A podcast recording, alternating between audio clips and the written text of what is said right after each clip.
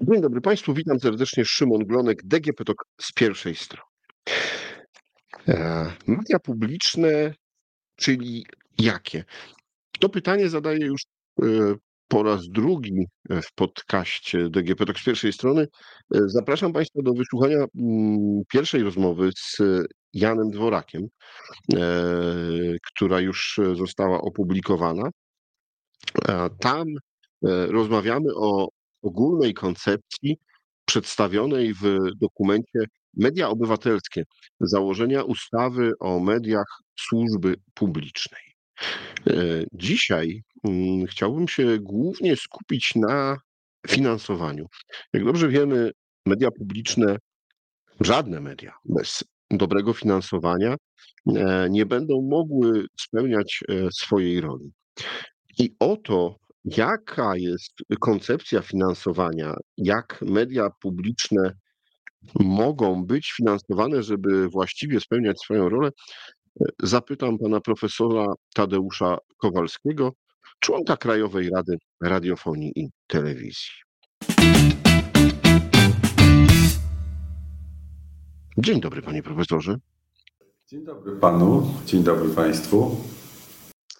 E, jest pan jedną z osób, która razem z e, panem Dworakiem przygotowywała e, koncepcję, przygotowywała założenia do zmian w ustawie dotyczącej mediów publicznych. Z mediami jest pan związany już wiele, wiele lat.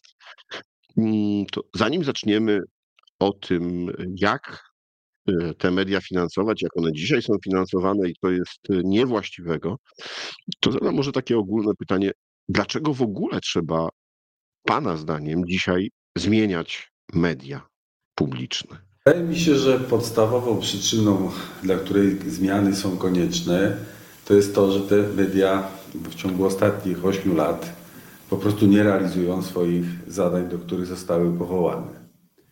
Na skutek bardzo szybkich zmian prawnych, które przeprowadzono w końcu 2015 roku, media de facto zostały ubezwłasnowolnione i podporządkowane celom propagandy właściwie partyjnej, no można powiedzieć partyjno-państwowej, ale właściwie partyjnej.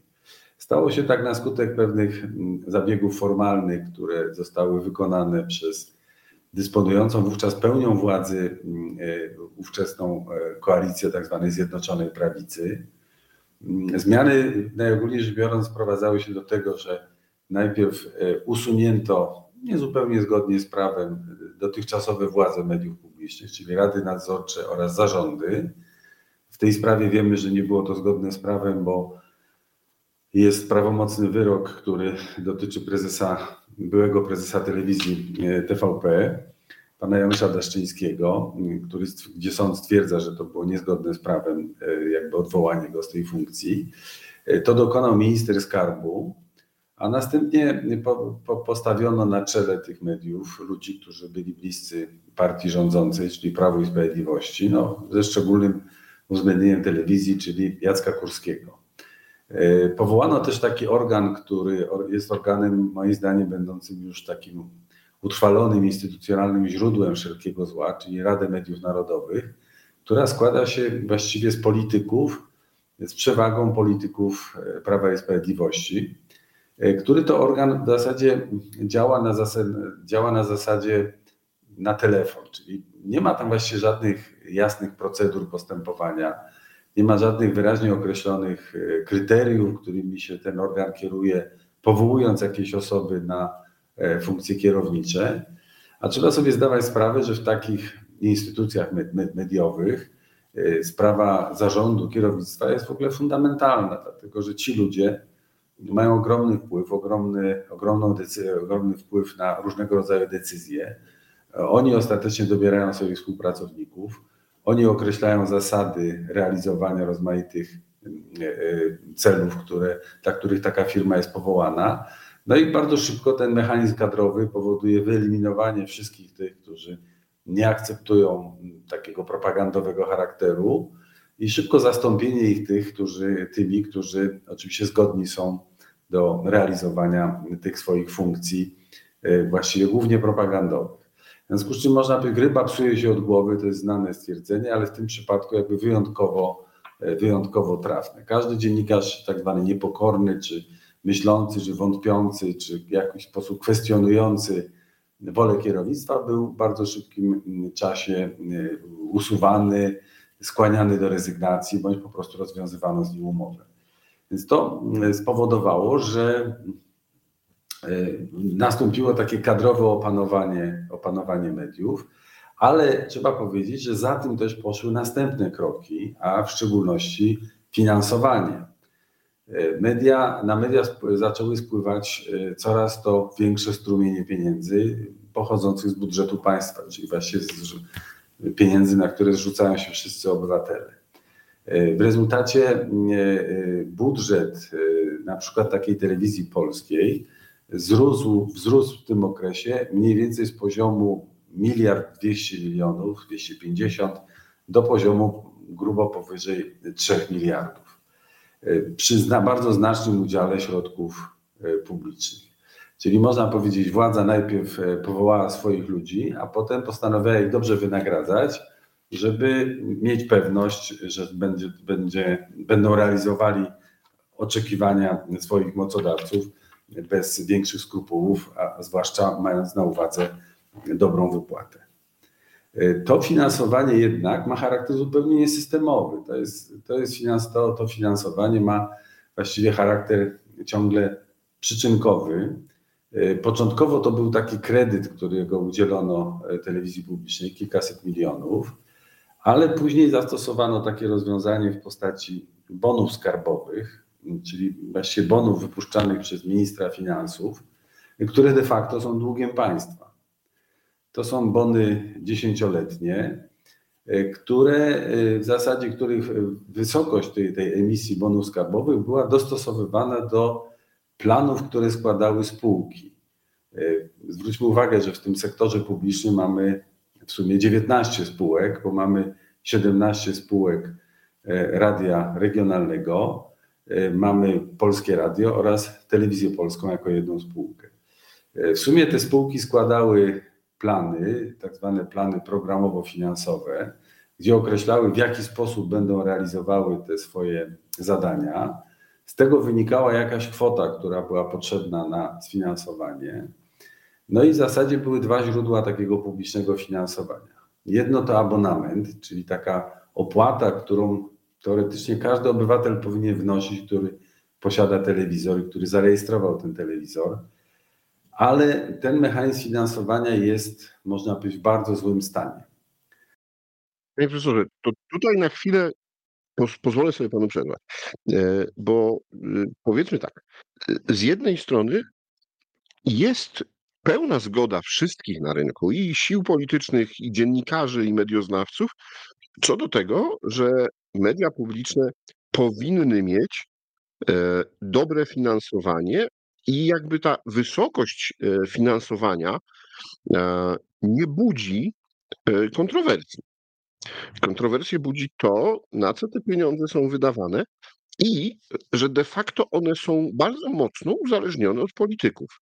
Bo to, o czym pan zaczął mówić, abonament, o którym mówimy już no, od 10 albo i nawet nastu lat, E, miał być zmieniony, miał być zastąpiony jakimś innym systemem. E, no i większość rządząca mm, poprzedniej koalicji, poprzednia większość rządząca stwierdziła, że e, no ponieważ ten abonament jest tak ściągalny, jak jest, czyli praktycznie w ogóle, no to państwo będzie zgodnie z prawem, zresztą zgodnie z prawem unijnym, dotowało E, media publiczne. Znaczy, tu, tu, jest jakby wiele aspektów. E, słusznie Pan zauważył, że o abonamencie już dosyć długo dyskutujemy. Ja bym nawet powiedział, że dyskutujemy od 30 lat. E, abonament jest absolutnie archaicznym rozwiązaniem, ponieważ on jakby tworzy obowiązek opłaty dla osób poniżej 75 roku życia, tam z pewnymi jeszcze wyłączeniami na zasadzie takiej, że ktoś zarejestrował e, posiadanie odbiornika telewizyjnego w urzędzie pocztowym. To było rozwiązanie, które funkcjonowało jeszcze w okresie PRL-u. na takiej zasadzie, że właściwie jeżeli ktoś szedł do sklepu, żeby kupić upragniony telewizor, co też nie było wcale takie proste, to natychmiast sprzedawca e, prosił o dowód osobisty, spisywał dane i przekazywał informacje do odpowiedniego urzędu pocztowego, który to w dosyć krótkim czasie przysyłał książeczkę opłat radiowo-telewizyjnych. W związku z czym można powiedzieć, że no, ponieważ kupno telewizora wiązało się właściwie nieuchronnie z rejestracją, no to te starsze pokolenia dosyć y, karnie płaciły ten abonament, który zresztą nie był jakąś opłatą szczególnie dolegliwą w sensie wysokości, no ale był regularnie uiszczany, no bo w zasadzie nie można było tego obowiązku jakoś skutecznie uniknąć. E, właściwie już w początku lat 90. ten system zaczął się załamywać, przede wszystkim w tym sensie, że można było nabyć telewizor bez potrzeby rejestracji. To znaczy, telewizory, można powiedzieć. Nie prosił o dowód. Tak, no był to ten okres takiej, takiej, takiej ekonomii szczękowej. No nie wiem, czy starsi to pewnie wiedzą o co chodzi. W takich bardzo prostych e, właściwie konstrukcjach były różnego rodzaju sklepy, które prowadziły różne interesy, w tym również sprzedawały telewizory. Czasami z przemytu, czasami po prostu gdzieś kupowane w Niemczech, czasami używane, nieważne. W każdym razie ludzie mogli, że tak powiem, niemalże na, z łóżeczka e, turystycznego kupić telewizor, zanieść do domu. W tym momencie już nie było tego powiązania między aktem zakupu a rejestracją, no i system zaczął się załamywać. Oczywiście później e, właściwie ten obowiązek wycofano. E, ludzie zresztą zmieniali telewizory, bo to zmieniała się technika, już te kineskopowe jakby przestały być używane, stały się stopniowo coraz, coraz mniej obecne, właściwie już w tej chwili nie ma. Więc ludzie wymieniali telewizory, ale oczywiście, zwłaszcza młodzi ludzie, to im do głowy nawet nie przychodziło, żeby rejestrować jakiś odbiornik telewizyjny, bo w ogóle nie, nie, nie widzieli najmniejszego sensu w czymś takim. Uznali, że to jest po prostu oczywiste, że mają telewizor. W związku z czym system zaczął się załamywać. Właściwie w tej chwili mamy tak, że no, a część ludzi oczywiście była zwalniana z tego powodu, że osiągała wiek y, upoważniający do zwolnienia, co wynikało choćby z PESEL-u. E, część osób e, po prostu nie rejestrowała odbiorników. System całkowicie się załamał. W tej chwili zaledwie kilkaset tysięcy ludzi płaci abonament radiowo-telewizyjny e, na 14 milionów prawie gospodarstw domowych, więc widzimy, że skala problemu jest ogromna. Oczywiście jest rozwiązaniem zgodnym z prawem, także prawem unijnym, żeby rekompensować, jeżeli są jakieś grupy zwolnione, właśnie grupy na przykład powyżej 75 roku życia, osoby niedowidzące, niesłyszące mają prawo do takich zwolnień, e, to oczywiście e, ta rekompensata jest zrozumiała, no ale można oszacować liczbę tych osób, ile, ile jest zwolnionych, no i po prostu przeliczając wysokość abonamentu razy tą liczbę osób, można jakąś rekompensatę zrobić. Natomiast to zjawisko stało się właściwie powszechne, to znaczy ogromna większość gospodarstw domowych po prostu nie płaci tego abonamentu. W rezultacie wysokość tej rekompensaty jest coraz bardziej umowna, bo ta rekompensata następuje nie tylko za tych, którzy zostali de facto zwolnieni, ale także za tych, którzy po prostu nie płacą. Zresztą właściwie to już nikt tego bezpośredniego powiązania między wysokością rekompensaty a tymi niepłacącymi właściwie już nikt nie analizuje. Raczej dokonuje się to od drugiej strony. Spółki przedstawiają swoje plany, one, można powiedzieć, są konstruowane, że sky is the limit. No i potem po prostu zapadała decyzja polityczna, żeby w takim razie tyle i tyle środków dać. To jest bardzo, bardzo taki, i, to jest, i te, tą, tę decyzję podejmują politycy. Ostatnia taka decyzja to właśnie dotyczyła finansowania w takiej perspektywie trzyletniej, czyli pewien mechanizm miał się przez kolejne trzy lata powtarzać. E, I stąd, stąd oczywiście biorą się te rosnące budżety. Krajowa Rada ma do dyspozycji tak, z przychodów abonamentowych 600 kilkadziesiąt milionów złotych rocznie. E, to, ten, to jest to, co Poczta Polska, która zbiera czy gromadzi abonament, przekazuje na rachunek Krajowej Rady i te środki są oczywiście rozdzielane pomiędzy spółki mediów e, publicznych. Ale to są środki wysoce niewystarczające. Dość powiedzieć, że e, w tym roku, na, na nadchodzący rok 2024, media publiczne zaplanowały sobie koszty realizacji misji na poziomie powyżej 4 miliardów. Ponieważ założyły również, że będą miały w sumie nieco ponad miliard, około miliard sto przychodów własnych, w tym przede wszystkim ze sprzedaży czasu reklamowego, no to znaczy, że brakuje im 3 miliardy. Około 620 milionów to jest ta wysokość, która jest planowanym przychodem z abonamentu. W związku z czym, jak się domyślamy, no, braki są potężne. One lekko liczą. Ponad połowa. No grubo, bo to jest, jeżeli od 3 miliardów 100 odejmiemy 650, no to mamy jakieś 2,5 miliarda takich braków, które, które w sumie no, dotyczą wszystkich mediów, takich oczywistych braków. Więc, bo już pomijam te przychody, przychody komercyjne, tak? Zakładam, że jakby skoro zaplanowali na nieco ponad 4 miliardy, około miliarda będą mieli własnych, no to obniżamy do 3. 620 to jest ewentualnie abonament, czyli jakieś 2,5 miliarda to jest to, co na pierwszy rzut oka po prostu brakuje. Ale ten mechanizm, trzeba powiedzieć, jest w ogóle fatalny. Dlaczego? Dlatego, że po pierwsze, sposób finansowania przez bony skarbowe jest wysoce nieefektywny.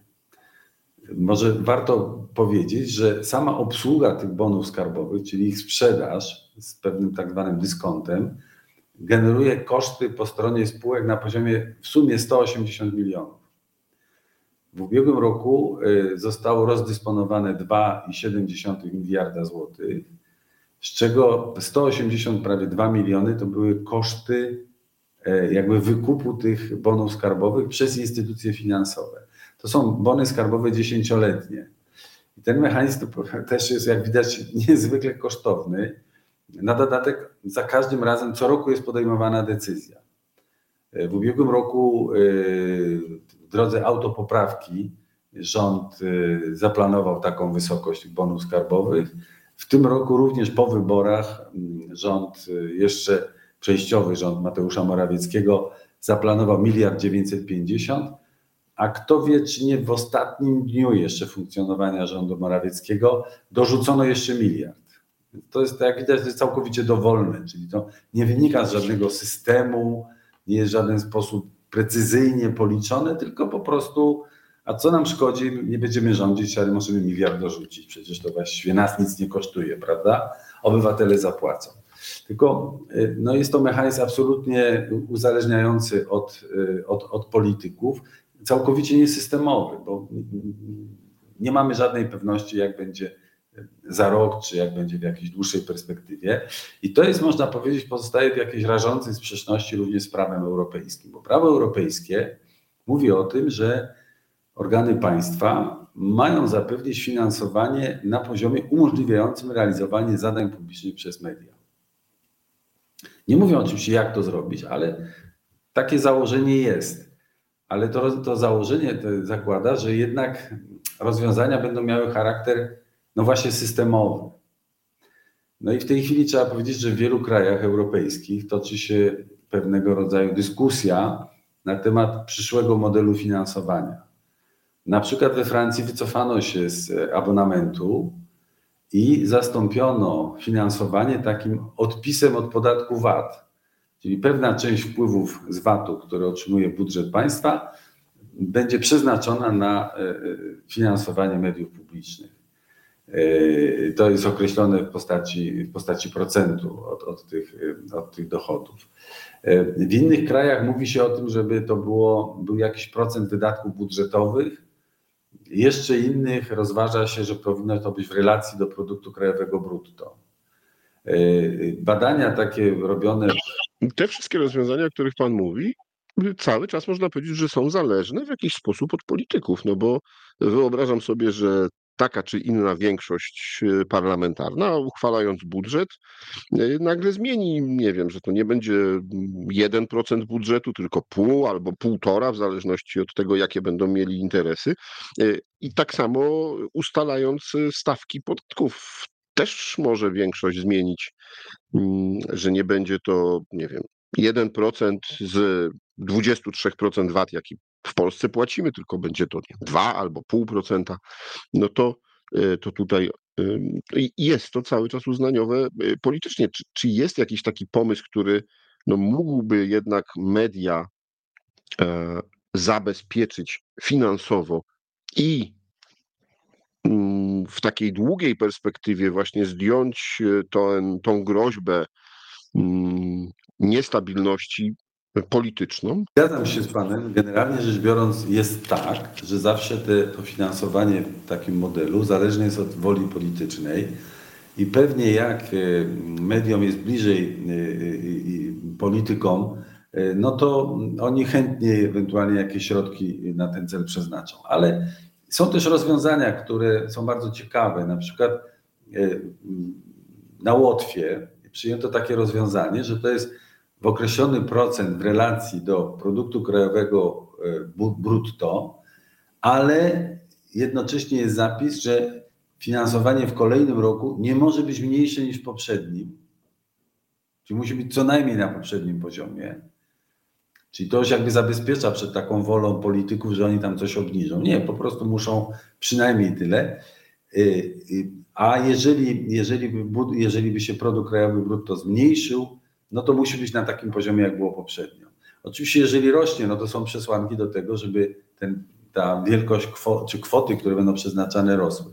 Ale generalnie zgadzam się z Panem. Tu jest jeszcze jedna rzecz. Każde rozwiązanie każdego systemu finansowania jest w drodze ustawowej.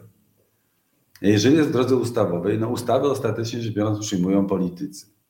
W związku z czym no, nie, nie da się uniknąć jakiegoś wpływu w tym sensie, że no, nawet jeżeli stworzymy inny system, to przecież może się zdarzyć tak, że politycy chcąc odegrać się na mediach publicznych, taką ustawę na przykład e, zlikwidują albo zawieszą działanie tej ustawy, albo zmienią ustawę. No zawsze to jest w drodze ustawowej. Ale co do zasady zgadzam się z Panem, że to finansowanie z budżetu, e, nawet w oparciu o jakiś taki obiektywny parametr, no wiąże się z tym ryzykiem, że ten parametr mógłby ulec zmianie. Dlatego. No, go wytłumaczyć. Jak przychodzi kryzys, to na przykład można powiedzieć: No słuchajcie, wszyscy musimy ciąć ze wszystkiego, tak? No jak to są pieniądze budżetowe, to, y, to musimy ten procent czy dwa na przykład zabrać. Więc y, czy są takie rozwiązania, które byłyby mm, albo jakie Państwo proponujecie rozwiązania? E, mm, czy, czy da radę to, nie wiem, wyjąć spoza budżetu?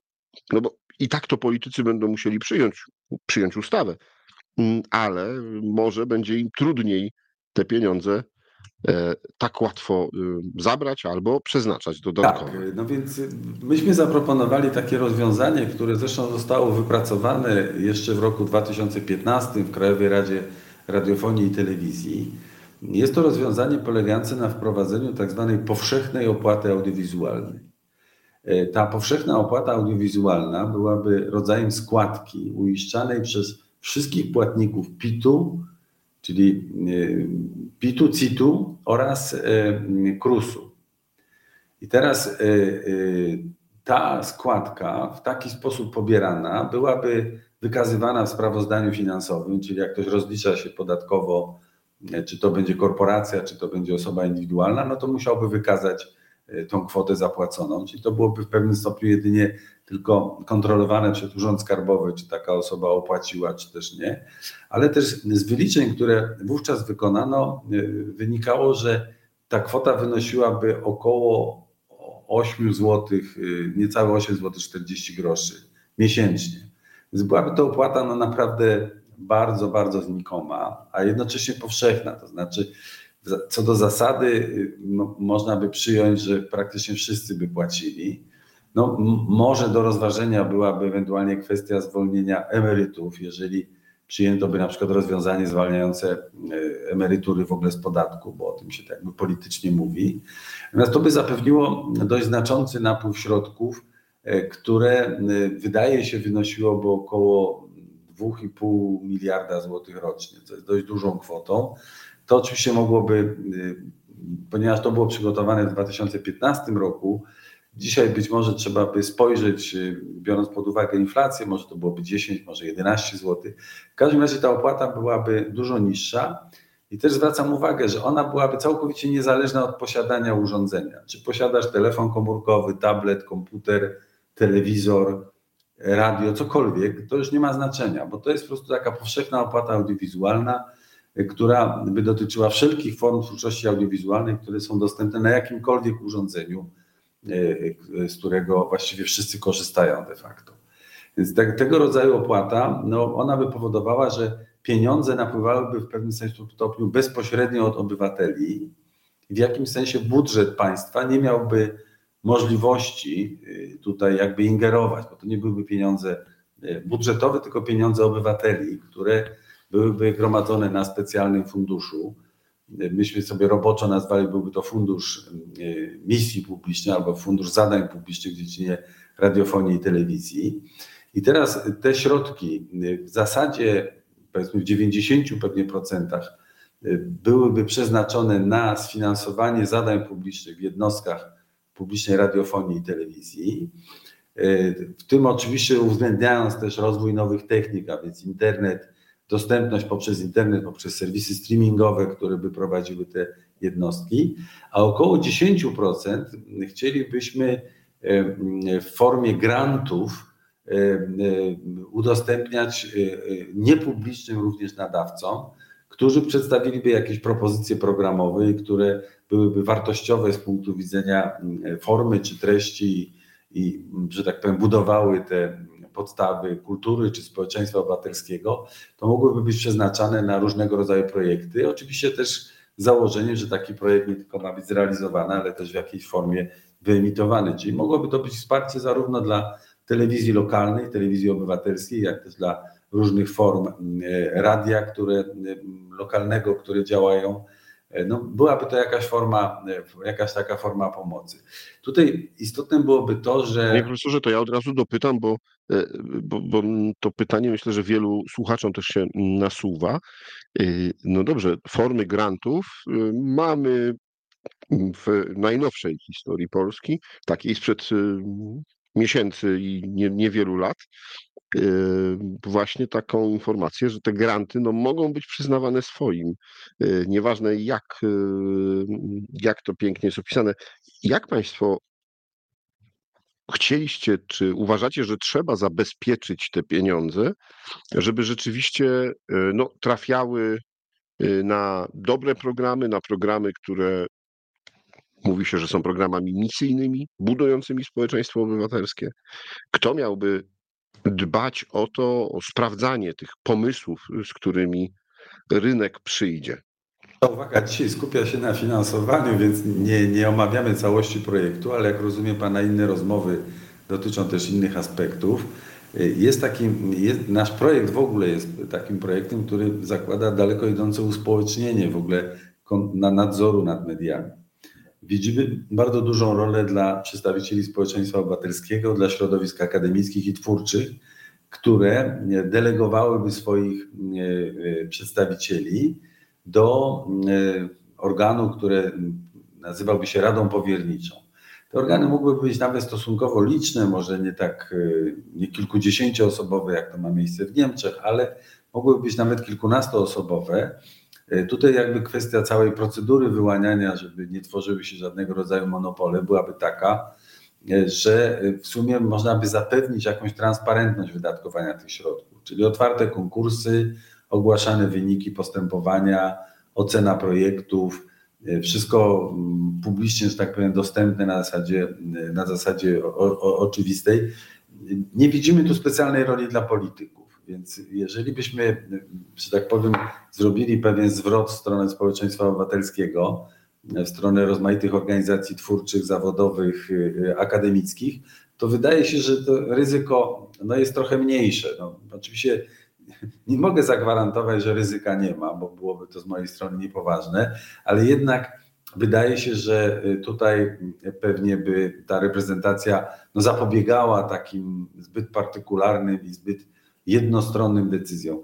Pewnie chodziłoby o to, żeby to jednak przedstawiciele różnych środowisk mogli w jakimś stopniu, czy właściwie e, korzystać z tych środków. No, oczywiście może to jest pewien idealizm, ale też dlaczego mamy zakładać, że zawsze będzie się to dokonywało tak jak program Villa Plus? No, chyba nie możemy zakładać, że to jest coś, co jest prawidłowe. Wydaje się, że to jest raczej coś, co jest odstępstwem od normy. W sumie zwracam uwagę, że właściwie mechanizmy podziałów grantowych y, są już wieloletnie, utrwalone. W nauce na przykład są przyznawane granty i przez bardzo wiele lat, mimo że nie wszyscy są zadowoleni z wyników postępowań grantowych, ale jednak ta procedura jest naprawdę przejrzysta. W końcu dostaje się jakąś recenzję, dostaje się jakąś wycenę punktową, ktoś zwraca uwagę na to, co jest dobrą, a co jest, niedobrą, co jest słabszą stroną jakiegoś projektu. No i na zasadzie konkursu jedni gromadzą więcej punktów i dostają, drudzy dostają. Oczywiście nie może być sytuacji, że jest jakaś ocena projektu robiona przez niezależnych ekspertów, a zapewniam pana, że oni są niezależni, również są w tym sensie, że są zanonimizowani. Więc na przykład nie wie pan, kto ocenia, kto ocenia, ocenia pan, pana projekt w nauce, czy w ogóle nie wiemy. To są osoby czasami nawet z zagranicy, które zapoznają się z projektem. Więc w związku z czym można tutaj na różne sposoby to obiektywizować. Nie jestem takim pełnym, znaczy nie jestem tak naiwny, żeby powiedzieć, że nie będzie jakiegoś rodzaju możliwości jakichś uchybień, ale jednak co do zasady wydaje się, to by dosyć dobrze działało. Zresztą powiem tak, gdyby to nie działało, to po prostu zawsze ten mechanizm można zakończyć. Ale wydaje się, że warto docenić społeczeństwo obywatelskie, warto dotyczyć różne, e, różne formy ekspresji, które mogą być dostępne w mediach i niekoniecznie e, musi być monopol instytucji, ale niech będzie pewnego rodzaju rywalizacja twórcza. To zresztą dotyczyłoby no jednak pewnego marginesu tego, tego funduszu, prawda? bo gro tych środków e, co do zasady trafiałoby jednak do tych instytucji mediów publicznych. Ale znowu, żeby one otrzymywały pieniądze na wykonywanie pewnych zadań, a nie na e, jakby funkcjonowanie instytucji. To są dwie różne rzeczy. Więc mm, no, wydaje się, że byłby to pewien, wydaje się, dobry ruch w stronę społeczeństwa obywatelskiego. Panie profesorze, to wróćmy jeszcze do tej e, kwoty. E, mówił pan o ustaleniu tej wysokości, ile z płatnicy PIT-u, CIT-u czy KRUS-u mieliby odprowadzać. No właśnie, jak tą, jak tą składkę, jak wysokość tej składki określić? No bo na poziomie tym, o którym Pan mówił z 2015 roku, mamy 2 miliardy. Na dzisiaj tylko telewizja publiczna, nie, wszystkie spółki e, określiły swoje potrzeby na 4 miliardy. E, no to to jest znowu rozdźwięk e, i, i, i ponad połowy tej kwoty będzie brakowało. Jak określić wysokość tej składki, żeby ona, a jeśli się będzie inflacja, jeśli będzie cokolwiek innego, jakby też automatycznie było wiadomo, że, że media będą zabezpieczone. Mało osób zapewne wie, ile programów nadaje na przykład telewizja polska. Myślę, że niewiele osób potrafi stwierdzić, że to jest 39 programów. To jest stanowczo za dużo. Nie ma w ogóle takiej potrzeby, żeby tyle programów nadawać. Jedną z cech naszego projektu jest w ogóle pewna skromność. Znaczy, widzimy potrzebę skupienia się na realizacji rzeczywiście ważnych zadań publicznych, których rynek jako taki nie realizuje, ale nie widzimy naprawdę takiej fundamentalnej potrzeby, żeby media publiczne rywalizowały w zakresie rozrywki, w zakresie jakichś prostych form, które są właściwością rynku. Mamy dzisiaj ogromny wybór ofert, e, zarówno w tej przestrzeni tradycyjnej, audiowizualnej, jak też w przestrzeni internetowej. I nie ma potrzeby, żeby tworzyć kolejne. Wie pan, no przykładem takiego totalnego absurdu jest utworzenie przez telewizję polską kanału Alfa. Kanał Alfa to miał być kanał adresowany do pokolenia Alfa, a mianem pokolenia Alfa no, określa się dzisiejszych 11, 12, 13 latków, czyli że oni już mają inne nawyki komunikacyjne niż y, pokolenie Z, które y, no, jest, y, urodziło się właściwie w tym wieku XXI. Otóż tworzenie kanału telewizyjnego Alfa jest przejawem pewnego absurdu, ponieważ to pokolenie jest zaznajomione, ale z formami absolutnie mobilnymi. I one, ono nie używa liniowej telewizji. Ono, to, to właśnie powinien powstać jakiś hub, który produkowałby wartościowe treści na YouTube'a, na TikToka, na Facebooka, tam gdzie ci ludzie, ci, tam młodzież w ogóle jest. I to w ogóle było, powinno być w znacznym stopniu robione z udziałem czy przez tę młodzież. Zrobienie telewizji dla, dla e, młodych osób no jest, jest absurdem.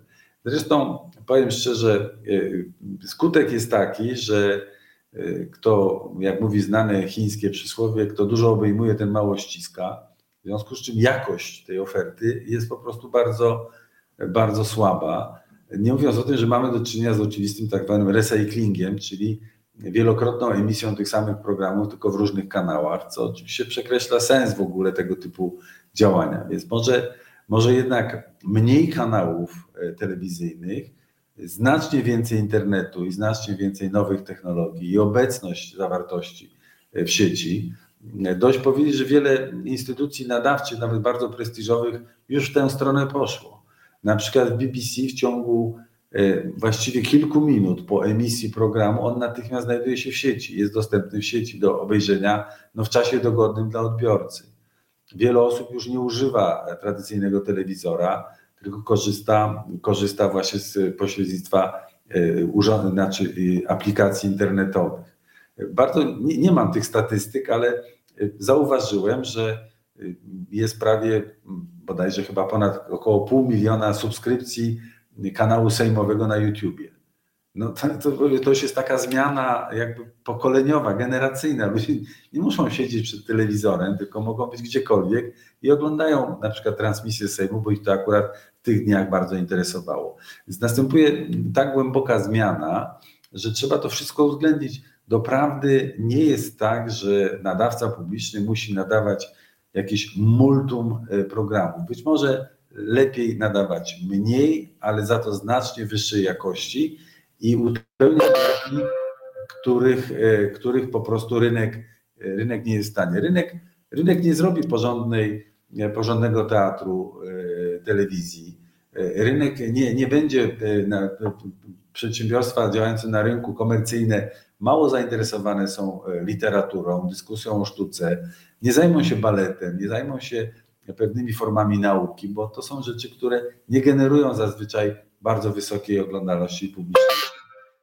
Biorąc to pod uwagę. Dotykamy w tym momencie bardzo ważnego aspektu finansowego, o którym sam Pan powiedział wcześniej, na początku naszej rozmowy, e, rynku reklamowego. No bo rozumiem, że jeśli mamy szeroką ofertę albo ofertę, która przyciąga masowego widza, Y, niezależnie od jej jakości, tutaj od razu o tym mówię, y, no to mamy mm, też reklamodawców. No i z tego media publiczne mają miliard złotych w tym roku. Tak, ale jeśli zawężymy tą ofertę, zawężymy kanały, pod, podniesiemy jakość publikowanych materiałów, będziemy mieli teatr telewizji, balet, dyskusje o sztuce, literaturze, no to pewnie tego masowego widza będzie mniej, no to pewnie wpływów z reklam będzie mniej. Że w istocie rzecz tych kanałów mogłoby być mniej, e, oferta mogłaby być e, skromniejsza, ale jednocześnie zakładamy, że pewne kanały były w ogóle pozbawione reklam.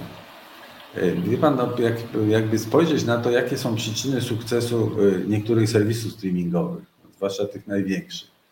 No, niewątpliwie jednym z motywów jest to, że jak Pan chce obejrzeć, czy jak widz chce obejrzeć sobie jakiś film i on trwa 90 minut, to on trwa 90 minut. A w telewizji ten sam film, trwa e, powiedzmy 120 mm, minut, dlatego że są liczne przerwy reklamowe.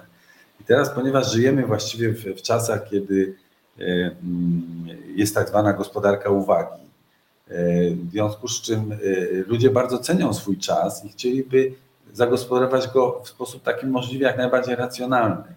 To jest pewna przyczyna e, sukcesu właśnie serwisów streamingowych, że one właśnie nie emitują reklam. Oczywiście niektóre rozważają możliwość wprowadzenia reklam i, i, i mówi się o tym, ale jednak na razie tego nie robią, bo to jest jakaś wartość. W związku z czym, e, skoro byłaby powszechna opłata audiowizualna, e, ona oczywiście jest w tej chwili do policzenia jeszcze raz, no bo to jednak było 8 lat temu to obliczenie robione, to ona zasadniczo powinna być w jakimś zakresie wystarczającym źródłem finansowania, czyli już bez potrzeby emitowania reklam e, e, albo przy znacznym ograniczeniu. Prawdę powiedziawszy, w krajach e, bałtyckich na przykład nie, może, nie ma możliwości emisji reklam z, z dwoma wyłączeniami. Dopuszczalna jest tak zwana reklama społeczna oraz reklama związana z wydarzeniami sportowymi. Zresztą często wynika z faktu, że nie da się często wyemitować tych wydarzeń sportowych, nie, nie, nie da się wyciąć po prostu reklam, bo one są po prostu obecne. Taki jest model finansowania wielkich wydarzeń sportowych. Więc ten sport i, i reklama społeczna jest dopuszczalny i można powiedzieć, że instytucje tam nadające nie narzekają na to, że nie mają środków. Brak reklamy oznacza też w pewnym stopniu takie e, przesunięcie akcentu z takiej perspektywy, bym powiedział, konsumenckiej, że chcemy mieć jak najwięcej odbiorców, bo to są konsumenci, którzy obejrzą reklamy, na taką perspektywę bardziej obywatelską. No mamy odbiorców, którzy się czymś interesują, chcą się czegoś dowiedzieć, chcą zrozumieć świat, a niekoniecznie chcemy im sprzedać jakieś kolejne dobro e, komercyjne, czy jakiś kolejny produkt, czy jakąś usługę E, wydaje się, że e, tutaj media e, prywatne w doskonałym stopniu potrafią to robić i mogą z tego, mogą z tego równie dobrze żyć, też oferując. To nie znaczy zresztą, że rozrywki miałoby nie być w mediach publicznych. Wręcz przeciwnie, ona by była tylko być może no, na jakimś po prostu lepszym poziomie, tak? bo, to, bo to nie o to chodzi, żeby, żeby jakieś formy tam nie istniały, tylko to, żeby, żeby żeby poziom po prostu był lepszy, były wymagania większe, więc e, chyba rozwój wszerz e, nie jest. To jest, to jest właśnie takie tworzenie nowych kanałów, to jest e, jakby mieszanie cukru w herbacie, o której ona się już nie staje bardziej słodka, bo skoro go nie dosypujemy, no to nie ma już kompletnie sensu. Także nasza idea jest też taka, żeby te media w tym sensie były skromniejsze, żeby lepiej realizowały swoje zadania, żeby lepiej służyły obywatelom, ale jednocześnie, żeby traktowały ich właśnie jako obywateli, a niekoniecznie jako konsumentów. Kończąc, e, chciałbym zapytać, e, jak Pana zdaniem wygląda w obecnej sytuacji politycznej szansa na wprowadzenie tych zmian? Czy czy widzi Pan taką możliwość, taką przestrzeń? Wydaje mi się, że, że jesteśmy właśnie w dniu, kiedy pewnie jakieś zmiany zostaną w mediach publicznych wprowadzone. Jednak no, wszystko wskazuje, że w obecnym stanie prawnym e, te zmiany będą miały charakter e, przejściowy, doraźny. E, w gruncie rzeczy bardzo prawdopodobne zawieszenie zarządów i być może wyznaczenie prokurentów bądź kuratorów E, co może to tam chwilę potrwać. E, to jednak są rozwiązania tymczasowe. One wynikają po prostu z tego, że media publiczne odeszły od realizowania tego, do czego są zobowiązane ustawowo, a co na określa między innymi artykuł 21 punkt 1 ustawy o radiofonii i telewizji, mówi o bezstronności, zrównoważeniu między innymi. Otóż te zmiany będą miały charakter przejścia, a zatem jeżeli chcemy poważnie podejść do kwestii zmian w mediach publicznych, to w perspektywie moim zdaniem około pół roku e, powinny się dokonać prace nad nową ustawą e, o mediach publicznych. E, takie założenia są przygotowane przez zespół, którym pracowaliśmy z panem Janem Dworakiem, z panem profesorem Jędrzejewskim, z panem profesorem Kaczmarek-Śliwińską, z panem Jackiem Wekslerem, więc to są, myśmy nad tym pracowali. Oczywiście ja nie twierdzę, że nasz projekt to jest y, jakiś dogmat, ale może warto pochylić się nad tymi rozwiązaniami, bo one naprawdę wynikają z szeregu studiów, rozmów, konsultacji. W naszym projekcie w jakimś uczestniczyło około 40 osób, reprezentujących różne również strony polityczne, a także różne doświadczenie zawodowe, życiowe. W związku z czym to nie jest projekt, gdzie siadło czterech, cztery czy pięć osób i sobie tam coś poukładało, tylko jednak jest to efekt naprawdę naszej wiedzy medioznawczej, doświadczenia. Chciałem powiedzieć, że ten projekt nie ma w tej chwili żadnego statusu. Nie wiem. My oczywiście zachęcamy polityków, żeby, żeby się nad tym pochylili, że może warto jednak wykonać taki ruch, zrobić taką reformę, która no, będzie reformą na długie lata przeorganizować te media, no o tym nie rozmawialiśmy, e, nadać im inny charakter, poddać im innych mechanizmom kontroli, no i zapewnić im systemowe finansowanie. Nie takie, że co roku tam ustalamy jakiś budżet to rzeczywiście systemowe, y, y, niewielkie wpłaty obywateli, które, y, które by się składały na, na coś, co jest po prostu pewną wartością społeczną. Być może w okresie przejściowym będzie konieczne takie finansowanie, jak ja nazywam, pomostowe, to znaczy zanim się doprowadzi do tych ostatecznych rozwiązań, być może trzeba będzie zapewniać jakieś jeszcze środki z budżetu państwa bezpośrednio. To trzeba powiedzieć, że budżet to też są pieniądze obywateli, więc e, tutaj państwo nic nie daje. No, państwo generalnie rzecz biorąc jest tutaj pewnego rodzaju pośrednikiem. Lepiej jednak, żeby ten związek między obywatelami a telewizją, czy, czy w ogóle mediami był publicznymi, był bezpośredni. Żeby obywatele mieli poczucia, że to oni bezpośrednio swoją składką uczestniczą w finansowaniu tego, tego czegoś. Panie profesorze, serdecznie dziękuję za przybliżenie e, Państwa projektu i omówienie tego, e, jak e, wygląda dzisiejszy rynek, a jak mógłby, czy może będzie wyglądał w przyszłości rynek i kwestia finansowania mediów publicznych. Dziękuję bardzo za rozmowę. Moim Państwa gościem w podcaście DGP Talk z pierwszej strony był profesor Tadeusz Kowalski, medioznawca, członek Krajowej Rady Radiofonii i Telewizji. A rozmawiał Szymon Glonek. Do usłyszenia.